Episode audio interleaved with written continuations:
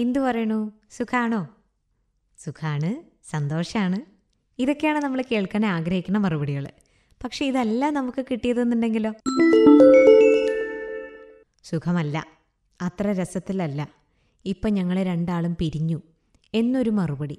കഴിഞ്ഞ ദിവസം ഒരു ചെറുപ്പക്കാരൻ പറഞ്ഞപ്പോൾ ഞാൻ ഞെട്ടിപ്പോയി അക്ഷരാർത്ഥത്തിൽ. ആ ഞെട്ടൽ അത്ര ആഴത്തിലുള്ളതാവാനുള്ള കാരണം എന്താ അറിയോ? എന്നെ സംബന്ധിച്ചിടത്തോളം അവർ മാതൃകാ ദമ്പതികളായിരുന്നു പരസ്പരം താങ്ങാവുന്നവരായിരുന്നു. പെൺകുട്ടിയെ അതായത് ഭാര്യയെ അവളുടെ ഇഷ്ടത്തിനനുസരിച്ച് ഉയരാൻ വേണ്ടി സമ്മതിക്കുന്ന ഒരു ഭർത്താവായിരുന്നു അയാൾ. പിന്നെ എന്താണ് അവർക്കിടയിൽ സംഭവിച്ചത്? നമുക്കറിയില്ല. പക്ഷെ അവർ പിരിഞ്ഞു. ഒരു കുഞ്ഞു മോനുണ്ട് അവർക്ക്. അവന്റെ കാര്യം ആലോചിച്ചപ്പോൾ എനിക്ക് ഭയങ്കര സങ്കടം തോന്നി. കാരണം അച്ഛനും അമ്മയും ജീവിച്ചിരിക്കുമ്പോൾ രണ്ടുപേരും ഒരുമിച്ചുള്ള സന്തോഷ നിമിഷങ്ങൾ കിട്ടാത്തൊരു കുഞ്ഞ് എത്രത്തോളം ഭാഗ്യഹീനനാണ് അല്ലേ? എല്ലാ കുട്ടികളുടെയും അച്ഛനും അമ്മയും വരുന്ന കാര്യങ്ങൾക്ക് അവന് മാത്രം അമ്മയേ ഉള്ളൂ എന്ന് പറയുമ്പോൾ അവന്റെ കുഞ്ഞു മനസ്സിന്റെ ഉള്ളിൽ എന്തായാലും ഒരു വേദന ഒളിപ്പിച്ചു വെച്ചിട്ടുണ്ടാവും. അല്ലെങ്കിൽ ഭാവിയിൽ അങ്ങനെയായിരിക്കും സംഭവിക്കുക. എന്തായാലും ഈ ഡിവോഴ്സ് ഒരുപാട് ഇമോഷണൽ ട്രോമാസ് സമ്മാനിക്കുന്നുണ്ട്. അതിപ്പോൾ പിരിയുന്നവർക്ക് മാത്രമല്ല അവരുടെ ബന്ധുക്കൾക്കും അവർക്കുണ്ടാവുന്ന കുഞ്ഞിനും ഒക്കെ. ഇത്തരം ഇമോഷണൽ ട്രോമാസിലൂടെ കടന്നുപോയി കടന്നുപോയി കടന്നുപോയി അവസാനം ഒരു അഗ്നിപർവതം കണക്ക് ഇവരൊക്കെ പൊട്ടിത്തെറിക്കും. എന്താ സംഭവിക്കുക നമുക്കൊന്നും പറയാൻ പറ്റില്ല. നേരെ മറിച്ച് അഗ്നിപർവതം കണക്കിന് പൊട്ടിത്തെറിച്ചുകൊണ്ടിരിക്കുന്ന ഒരു ബന്ധത്തിൽ നിന്നും രക്ഷപ്പെട്ടോടി വന്നവരെയും നമുക്കറിയാം. അവർ സ്വസ്ഥമായി സമാധാനമായി ജീവിക്കുന്നത് കാണുമ്പോൾ എന്തായിരുന്നിരിക്കണം അവരുടെ മുൻബന്ധമെന്ന് ആലോചിച്ചിട്ടും നെടുവീർപ്പിടാറുണ്ട്. എന്തായാലും നമ്മൾ കേരളീയർ അതായത് വിദ്യാഭ്യാസത്തിൽ ഏറെ മുന്നോട്ട് നിൽക്കുന്ന കേരളീയർ ഡിവോഴ്സിന്റെ കാര്യത്തിലും വളരെ വളരെ മുന്നിലാണ്. ഒരു രണ്ട് മിനിറ്റിൽ ഒരു ഡിവോഴ്സ് എന്നുള്ള നിലയിലാണ് ഇത്രയും നമ്മുടെ നാട്ടിലെ കാര്യങ്ങൾ ബന്ധങ്ങൾ ഇങ്ങനെ പിരിഞ്ഞു പോകുമ്പോൾ വല്ലാണ്ട് വിഷമമുണ്ട്. കാരണം നമ്മുടെ പ്രിയപ്പെട്ടവരൊക്കെ നമ്മുടെ കൂടെ ഉണ്ടായി. മാനസികമായി നമ്മൾ വളരെയധികം സന്തോഷം അനുഭവിക്കുമ്പോഴാണ് നമുക്ക് നമ്മുടെ കരിയറിലായാലും അല്ലെങ്കിൽ പുറത്തുള്ള സോഷ്യൽ ലൈഫായാലും കുറച്ചും കൂടെ നന്നായിട്ട് വരുള്ളൂ എന്നാണ് തോന്നിയിട്ടുള്ളത്. നമ്മുടെ ജീവിതത്തിലെ എല്ലാ കാലത്തെയും ഏറ്റവും വലിയൊരു ഇൻവെസ്റ്റ്മെന്റാണ് ബാല്യം. ആ ബാല്യത്തിൽ അച്ഛനോ അമ്മയോ ഇല്ലാതിരിക്കുക അല്ലെങ്കിൽ അവർ തമ്മിൽ സ്വരച്ചേർച്ചയിലല്ലാതിരിക്കുക ഒരു കുഞ്ഞിന്റെ മനസ്സിനെ എത്രത്തോളം മുറിവേൽപ്പിക്കുന്ന മറ്റൊരു കാര്യം ഉണ്ടാവില്ല. ഈ ഡിവോഴ്സ് റേറ്റുകൾ കുറയാൻ എന്താ ചെയ്യുക? അല്ല ഒരു റിസോർട്ടിൽ പോവുകയാണെങ്കിൽ നമ്മൾ എന്താ ചെയ്യുക? ആ റിസോർട്ടിന്റെ കിട്ടാവുന്ന വിവരങ്ങൾ അത്രയും ശേഖരിക്കും. ചിത്രം കാണാൻ ശ്രമിക്കും. അവിടെ പോയി താമസിച്ച ആൾക്കാരുടെ റിവ്യൂ വായിക്കും അല്ലേ? എന്നിട്ട് വേണോ വേണ്ടയോ എന്നൊരു തീരുമാനത്തിലേക്ക് നമ്മൾ എത്തുള്ളൂ. ഒരു പ്രോഡക്റ്റ് വാങ്ങിക്കുകയാണെങ്കിൽ അങ്ങനെയൊക്കെ തന്നെയാണ് പക്ഷേ വിവാഹത്തിന്റെ കാര്യത്തിൽ മാത്രം ഇങ്ങനെയൊന്നും ഇങ്ങനെയൊന്നും ഇല്ല അല്ലേ? നമുക്ക് കൃത്യമായിട്ട് അറിയാൻ സാധിക്കുമോ എന്തിലേക്കാണ് നമ്മളീ പോകുന്നതെന്ന്? ഇല്ല. പ്രത്യേകിച്ച് ഇന്നത്തെ തലമുറയിൽ തീരെ അങ്ങനെ ഒരു ധാരണ ഇല്ല എന്ന് എനിക്ക് തോന്നിയിട്ടുണ്ട്.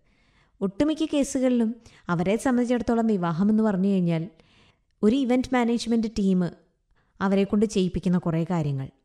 സോഷ്യൽ മീഡിയയിൽ ലൈക്കും ഷെയറും കിട്ടാൻ വൈറലാവാൻ വേണ്ടി സൃഷ്ടിക്കുന്ന കുറേ റീൽസ് അതിനുവേണ്ടി സെലക്ട് ചെയ്യുന്ന കുറേ വസ്ത്രങ്ങൾ മറ്റുള്ളവരുടെ മുമ്പിൽ ആളുകളാവാൻ വേണ്ടി കിട്ടുന്ന ഒരു ഒരു സമയം.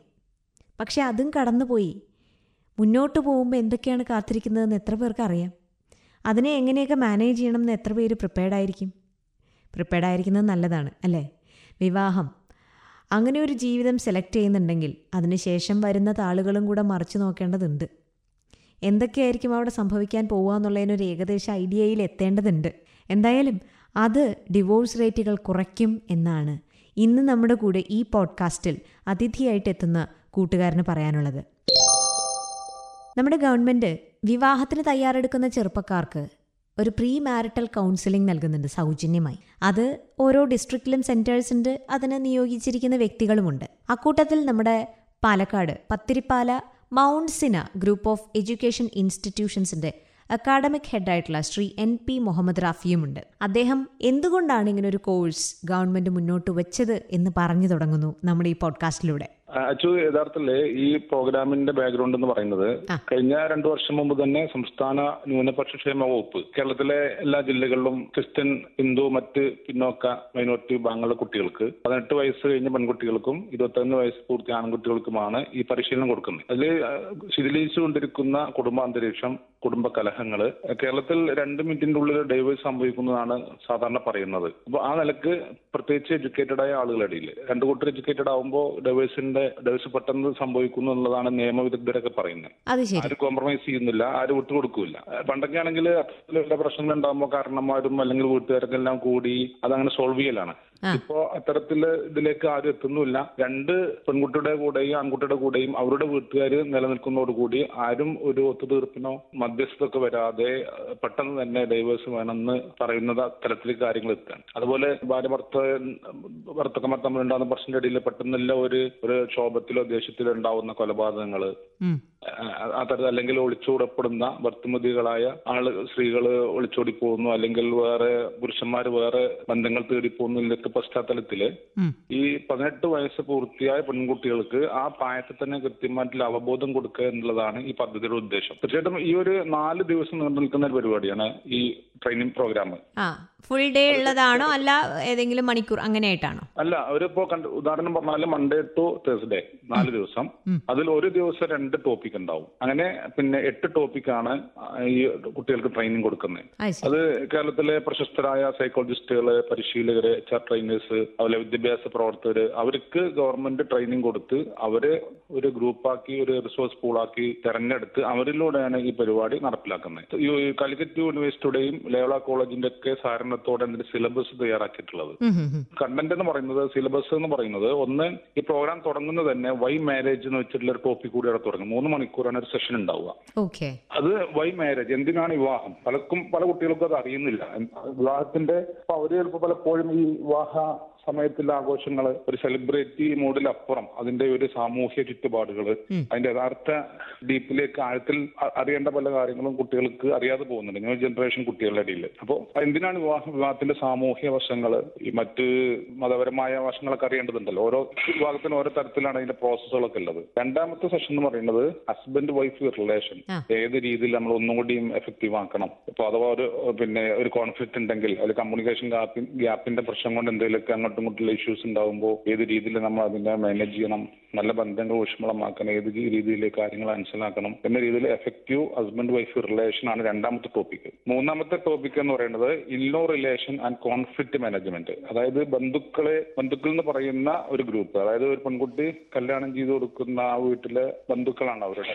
പിന്നെ ഫാദറിലോ മദറിലോ എന്നൊക്കെ പറയുന്ന ആളുകൾ അവരുടെ ബന്ധുക്കളായിട്ട് വരും. ആ വീടുകളിൽ ഉണ്ടാവുന്ന ചില കോൺഫ്ലിക്റ്റുകളോ അല്ലെങ്കിൽ അവരെ ഏത് രീതിയിൽ ഹാൻഡിൽ ചെയ്യണം പ്രശ്നങ്ങളില്ലാത്ത രീതിയിൽ അതൊരു ഇഷ്യൂ ഉണ്ടെങ്കിൽ തന്നെ അത് ഒരു സമവായത്തിലൊക്കെ പോയി ഒരു സമാധാനത്തോടെ പ്രശ്നങ്ങൾ പരിഹരിച്ച് ജീവിക്കാൻ ഏത് രീതിയിൽ അവർ പ്രാപ്തരാക്കുന്നതിലാണ് മൂന്നാമത്തെ ടോപ്പിക് നാലാമത്തെ ടോപ്പിക് എന്ന് പറയുന്നത് ആണ്. അതായത് വീടിന്റെ വീടിന്റെ അല്ലെങ്കിൽ ഭർത്താവിന്റെ വരുമാനത്തിനനുസരിച്ച് എങ്ങനെയാണ് ഒരു കുടുംബത്തിൽ ബഡ്ജറ്റ് ഉണ്ടാക്കേണ്ടത്? ഒരു ഫിനാൻസ് മാനേജ്മെന്റ് അഞ്ചാമത്തെ എന്ന് പറയുന്നത് ലീഗൽ ആസ്പെക്ട് ഓഫ് മാരേജ് വിവാഹത്തിന്റെ നിയമവശങ്ങൾ.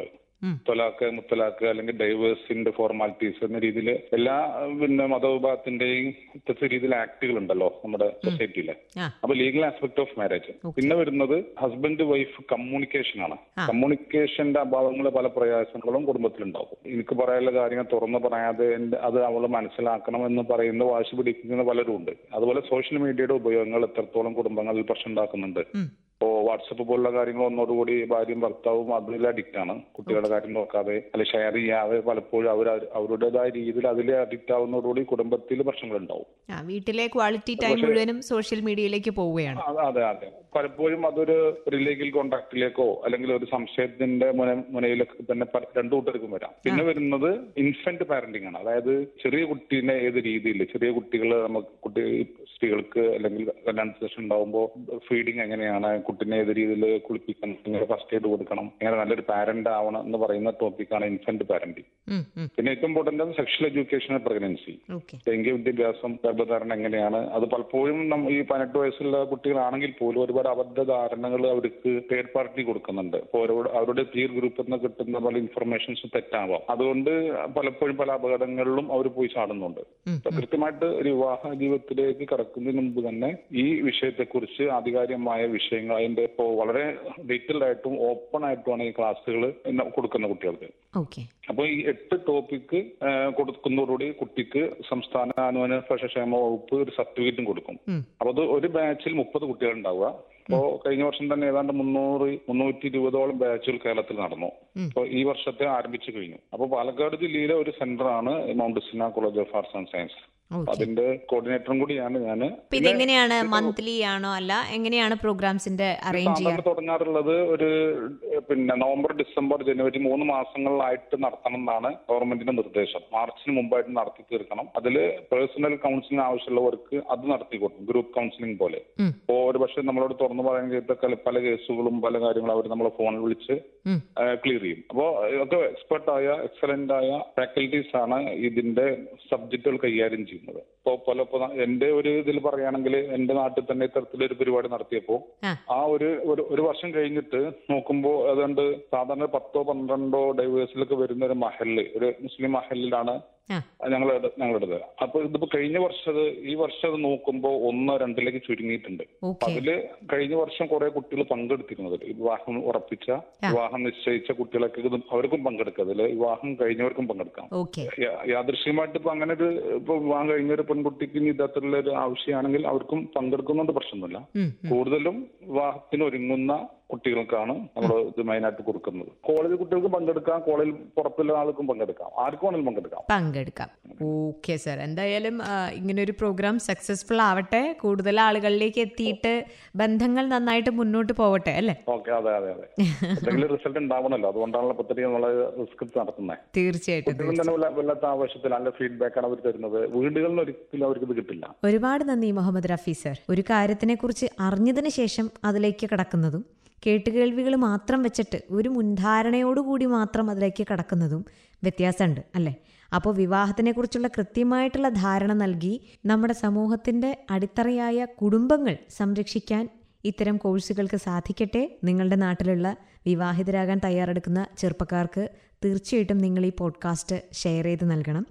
അതുപോലെ തന്നെ നിങ്ങളുടെ ഡിസ്ട്രിക്റ്റിൽ ഈ പ്രീ മാരിറ്റൽ കൗൺസിലിംഗ് സൗകര്യം ലഭ്യമാണോ എന്ന് അറിയാൻ വേണ്ടിയിട്ട് ഒന്ന് ഗൂഗിൾ ചെയ്താൽ മതി. ഡയറക്ടറേറ്റ് ഓഫ് മൈനോറിറ്റി വെൽഫെയറിന്റെ പ്രീ മാരിറ്റൽ കൗൺസിലിംഗ് ഫാക്കൽറ്റിയെക്കുറിച്ച് അന്വേഷിക്കാം. Pre marital counselling Kerala government എന്നൊക്കെ പറഞ്ഞ് സെർച്ച് ചെയ്ത് കൊടുത്തു കഴിഞ്ഞാൽ നിങ്ങൾക്ക് തീർച്ചയായിട്ടും അതിനെക്കുറിച്ചുള്ള ആളുകളുടെ വിവരം വിത്ത് ഫോൺ നമ്പർ ലഭ്യമാണ്. അപ്പോൾ ഈ ഒരറിവ് എല്ലാവരുടെ അടുത്തും നിങ്ങൾ പങ്കുവെക്കണമെന്നൊരു അപേക്ഷയോടുകൂടി ഇന്നത്തെ പോഡ്കാസ്റ്റ് ഇവിടെ അവസാനിക്കുകയാണ്. നിങ്ങളുടെ അഭിപ്രായങ്ങളും നിർദ്ദേശങ്ങളും ഇനിയിപ്പോൾ ഈ സിലബസിനെ കുറിച്ചൊക്കെ കേട്ടപ്പോൾ കൂടുതൽ എന്തെങ്കിലുമൊക്കെ ഇതിൽ ഇൻക്ലൂഡ് ചെയ്യണമെന്ന് നിങ്ങൾക്ക് തോന്നുകയാണെങ്കിൽ അതും ഒക്കെ എന്നെ അറിയിക്കാൻ മറക്കരുത്. R J Achu T C R at Gmail dot com എന്ന email അഡ്രസ്സിലേക്കോ R J underscore Achu A C H double O എന്ന ഇൻസ്റ്റാ ഐ ഡിയിലേക്കോ നിങ്ങളുടെ മെസ്സേജസ് അയക്കാവുന്നതാണ്. കഴിഞ്ഞ രണ്ട് പോഡ്കാസ്റ്റിനും നിങ്ങൾ നൽകിയ ഫീഡ്ബാക്ക് ഓരോന്നും ശ്രദ്ധാപൂർവം പരിഗണിച്ചുകൊണ്ടാണ് ഈ മൂന്നാമത്തെ പോഡ്കാസ്റ്റും ഒരുക്കിയിരിക്കുന്നത്. മൂന്നും വളരെ വ്യത്യസ്തമാർന്നതാണ് എന്ന് ഞാൻ പ്രത്യേകിച്ച് പറയണ്ടല്ലോ. എന്തായാലും വ്യത്യസ്തമാർന്ന ഒരുപാട് കാര്യങ്ങളുമായി നമ്മൾ ഇനിയും ഈ പോഡ്കാസ്റ്റിൽ കേട്ടുമുട്ടും. തൽക്കാലം വിട സ്നേഹപൂർവം അച്ചു.